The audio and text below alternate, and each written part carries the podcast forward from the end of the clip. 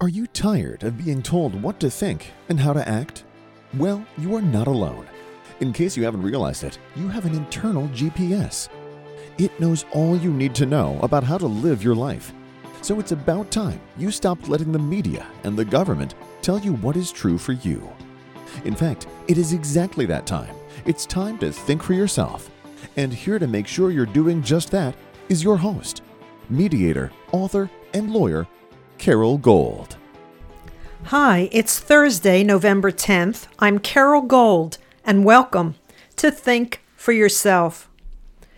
It's two days after the national election, and most podcasters and news anchors and talk show hosts spent yesterday, and I presume they're going to spend certainly the rest of this week, talking about the results, about what happened, what didn't happen, who didn't win, who might have won, who may have fixed what, whose machines may have been tampered, all of that. And as tempting as it is for me to jump into that arena, that's not what this podcast is about today. I want to talk to you about information. And in particular, I want to talk about the control of information. And the reason that I want to talk about the control of information is that information is power.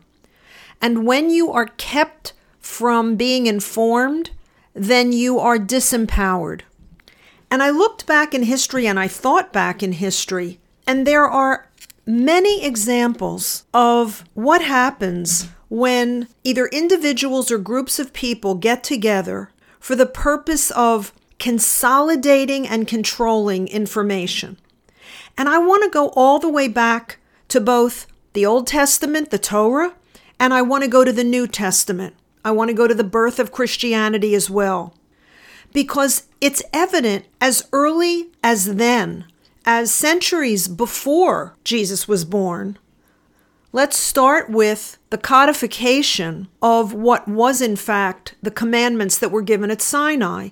What happened was that when the Second Temple was destroyed in 70 AD, what happened was that the rabbis and the leaders of the Hebrew community needed to, because of the diaspora, because of the dispersion of Jews out of what was in fact ancient Israel to Babylon and elsewhere, they had to figure out a way because the central point, the temple, didn't exist anymore. They had to figure out a way to memorialize and to perpetuate the history and the commandments and all of the what was called the oral tradition. It had to become codified. It had to become a written tradition an organized tradition an organized set of principles and rules and stories that people could take with them wherever they went. So the rabbis came together and they in essence created they took the oral torah and they turned it into the written torah well, when you think about that, that means that a group of men, and, and this isn't about sex or gender, this is just about what happened then. A group of men got together and they decided what the basically the prayer structure was going to be and what the flow of information was going to be. At the turn of the first century, something very similar happened after the crucifixion of Jesus. And that was when the early Christian church started. There were several versions of how people understood and were going forward with what Jesus taught. And eventually, the Christian church, the traditional church, came together and it decided to codify by creating a narrative that included some of those versions, but deliberately excluded others. So the information was honed and it was massaged and it was formulated in a way that it all fit a single narrative, even if those other excluded versions that I talked about painted a different story. They were deliberately excluded because they painted a different story. And in fact, the Emperor Constantine called together what was called the um, Council of Nicaea. after Constantine converted to Christianity because he had a vision before he fought a major war and won that war and attributed it to the Christian church or, or, to the to Christianity and so he converted to Christianity after he converted he convened that council of Nicaea and these were Christian bishops who convened in literally in the city of Nicaea which is now I think Iznik Turkey and they made the first effort to get a consensus in the church through an assembly that would be representing all of Christendom. So there were things that were included and things that were excluded, were prohibited. Some of the things that were prohibited or excluded were the Gospel of Mary Magdalene, the Gospel of Thomas, the Gospel of Philip, the Acts of Peter. There were things that were not allowed to be included in that official narrative. I'm telling you all of this because we can see way back in history that people who want to control other people understand the importance of the narrative and they understand that controlling that narrative means controlling the information that gets to the people who hear the narrative. And if you look particularly at Christianity, if you look at you look at Peter and you look at the fact that he was about age 50 at the time of the crucifixion and the crucifixion was somewhere between 30 and 33 AD and he died between 64 and 67 AD, it, he was 81 years old at the time of his death. And he wrote Second Peter, which is attributed to him, and I think it's called Second Peter. It might be two Peter. I'm not Christian, so I'm not sure what the correct reference pronunciation is, but he wrote Second Peter between 63 and 64 AD. So it makes him somewhere around 80 years old at the time that he wrote Second Peter. So are we allowed to question the memory or the narrative of an 80 year old? Well, We've got a president who's close to that in age, and let's look at his cognitive ability as a reference point.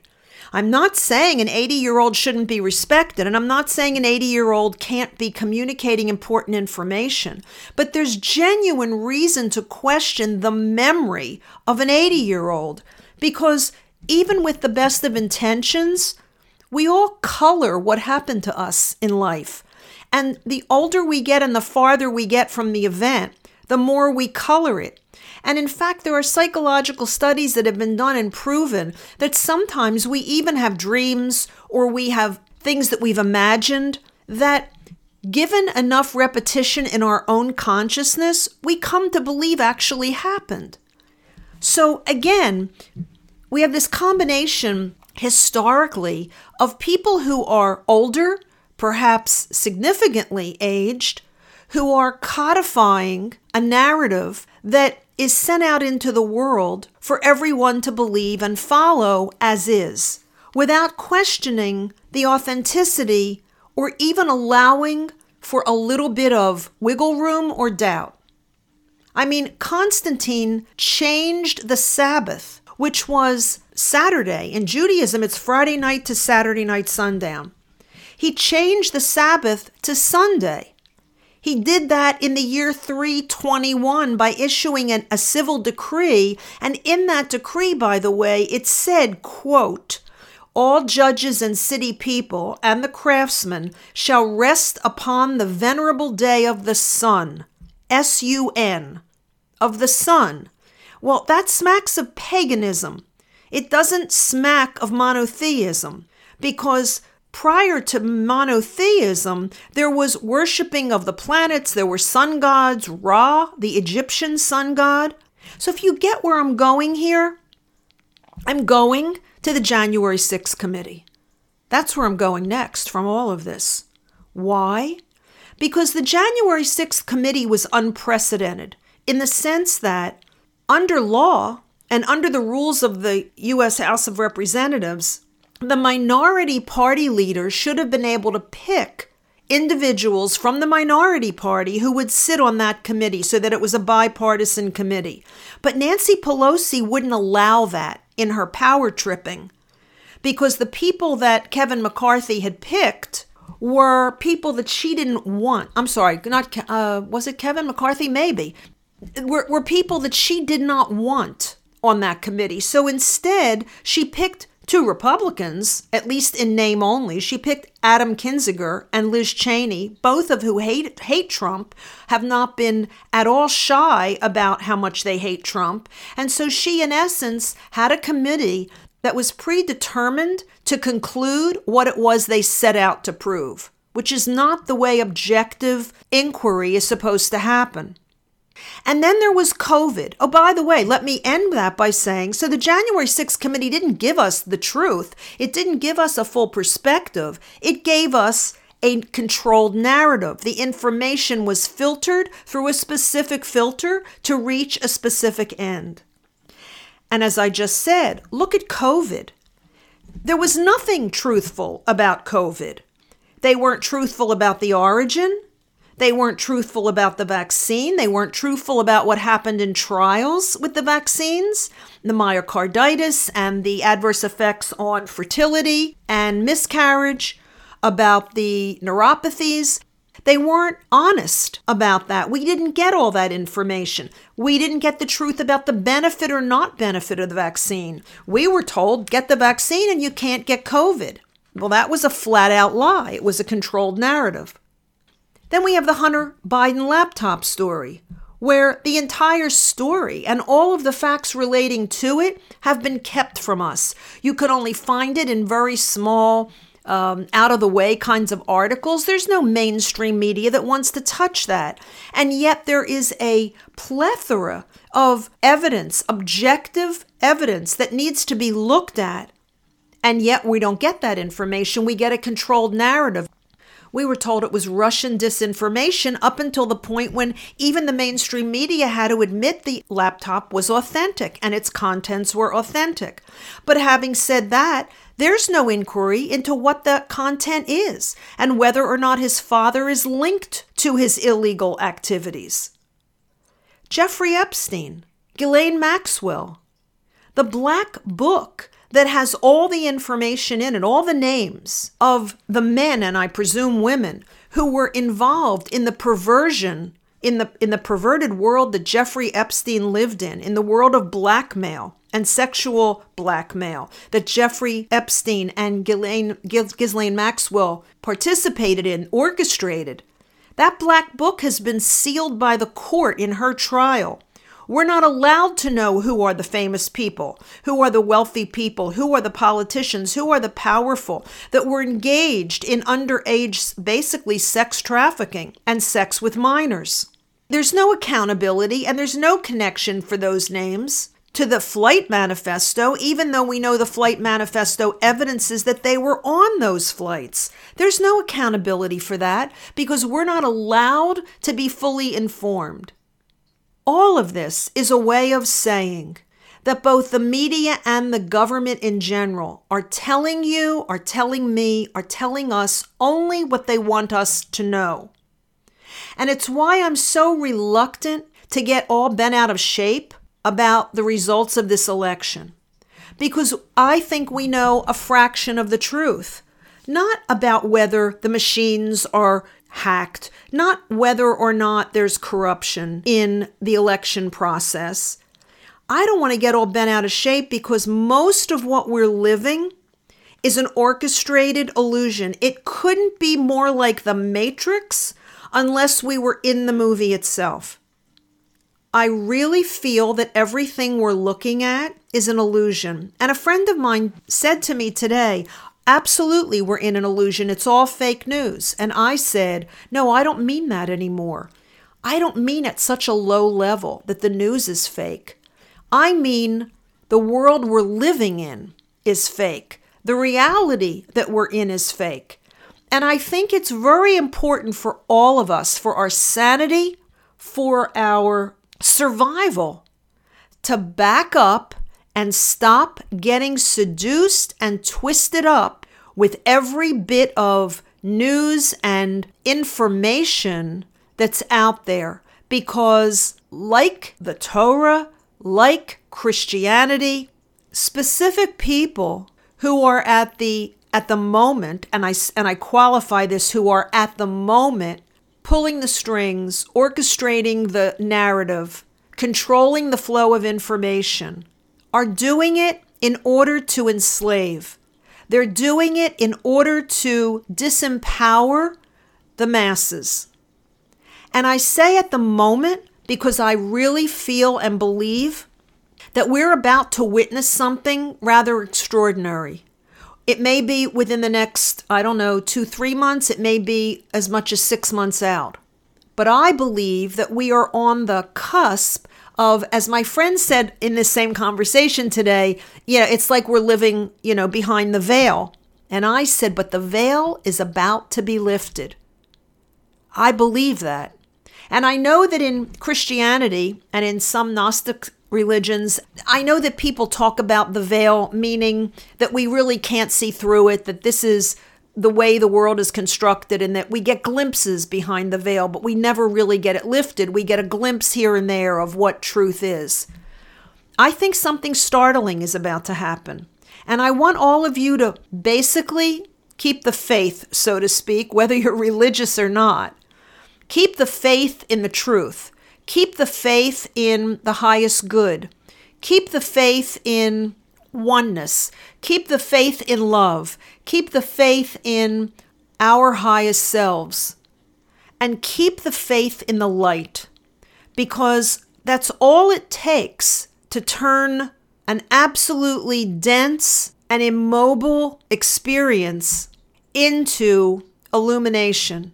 It simply takes the light. You shine the light into a dark room, and suddenly everything is clear. And I believe we are on the cusp of that.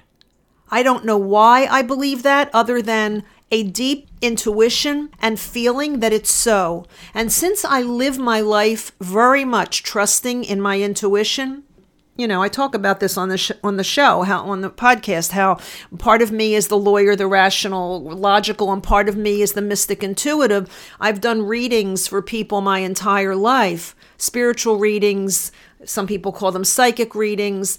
I simply intuitively know things that are going to happen, and this is one of those times that I feel that the most important thing you can do is not get sucked up into the chaos that's about to happen, not get sucked up into the drama that's about to happen. Be a witness. Just be a witness. Disengage yourself from the seductive nature of false power. Disengage from the disinformation. Disengage from the misinformation. Go within as you've never gone within before. Go within and go local. Go within and go local. Meaning, if you're going to connect, connect locally and disengage from this national and global drama that's going on. Just engage locally with neighbors, with friends. If you want to get in any way politically involved, do it locally. And in terms of go within, Spend some time listening to your inner voice because it's loud and clear right now. If you just open yourself to it, if you allow yourself to be the recipient of whether you think it's divine power or cosmic power or universal power, whatever you believe it is, it's of the good, it's of the light, and it's for your highest good and the highest good of all of those with whom you are deliberately interacting because there are no accidents right now. Everything's happening for a reason. And if you're so involved in the drama, in the big picture drama, in the false narrative drama, you're going to miss the things that are right smack in front of you that are being placed there for as I said a moment ago, your highest good and the highest good of all of those with whom you interact. I'm Carole Gold. Thanks for listening. I'll be back here again next week, and until I am, by all means, think for yourself. Carole thanks you for spending your valuable time with her. It is her mission to empower you to remember how smart and capable you are. Be sure to check out Carole's website, carolegold.com that's Carole with an E, gold.com. Please leave a review and subscribe here so you'll be alerted to Carole's next podcast. Until then, above all else, remember it's time to think for yourself.